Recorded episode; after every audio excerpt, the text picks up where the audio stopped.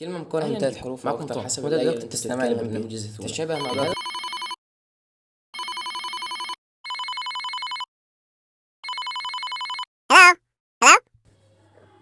أهلا بيكم. معكم طه. وده دلوقتي بتستمع لبرنامج الزيتونة الهدف من البرنامج عزيزي المستمع إنك تطلع لو بالأقل بمعلومة مفيدة أو معلومتين ألو ألو ألو ألو ألو ألو ألو الله أيوه أيوه أيوه ولا ألو؟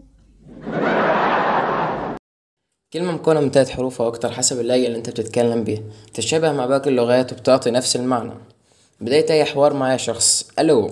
هي كلمة مشهورة بين بلدان العالم سواء في العربي ترادف مرحبا أو في الأجنبي اللي هو الإنجليزي. أنا عزيزي المستمع أو عزيزة المستمع مش فارق. ترادف هلو طب ليه بنستخدمها من بداية اختراع الهاتف؟ وإيه السبب وراها؟ وإيه أصلا كلمة ألو؟ اولا ما ينفعش نربط اختراع الهاتف أو الموبايل يعني بوجه عام بشخص واحد لأن فكرة الجهاز اتطورت عبر مراحل مختلفة. الحكاية ابتدت في القرن 19 في الولايات المتحدة الأمريكية.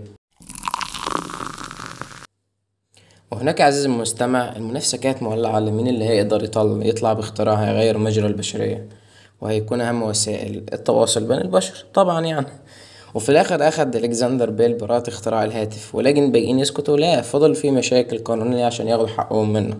بس في الآخر اسمه اللي اتعلق بالاختراع. وفي نهاية الحلقة أحب أقول لك ألو مستمعي العزيز وكان معكم طه أحمد وسلام.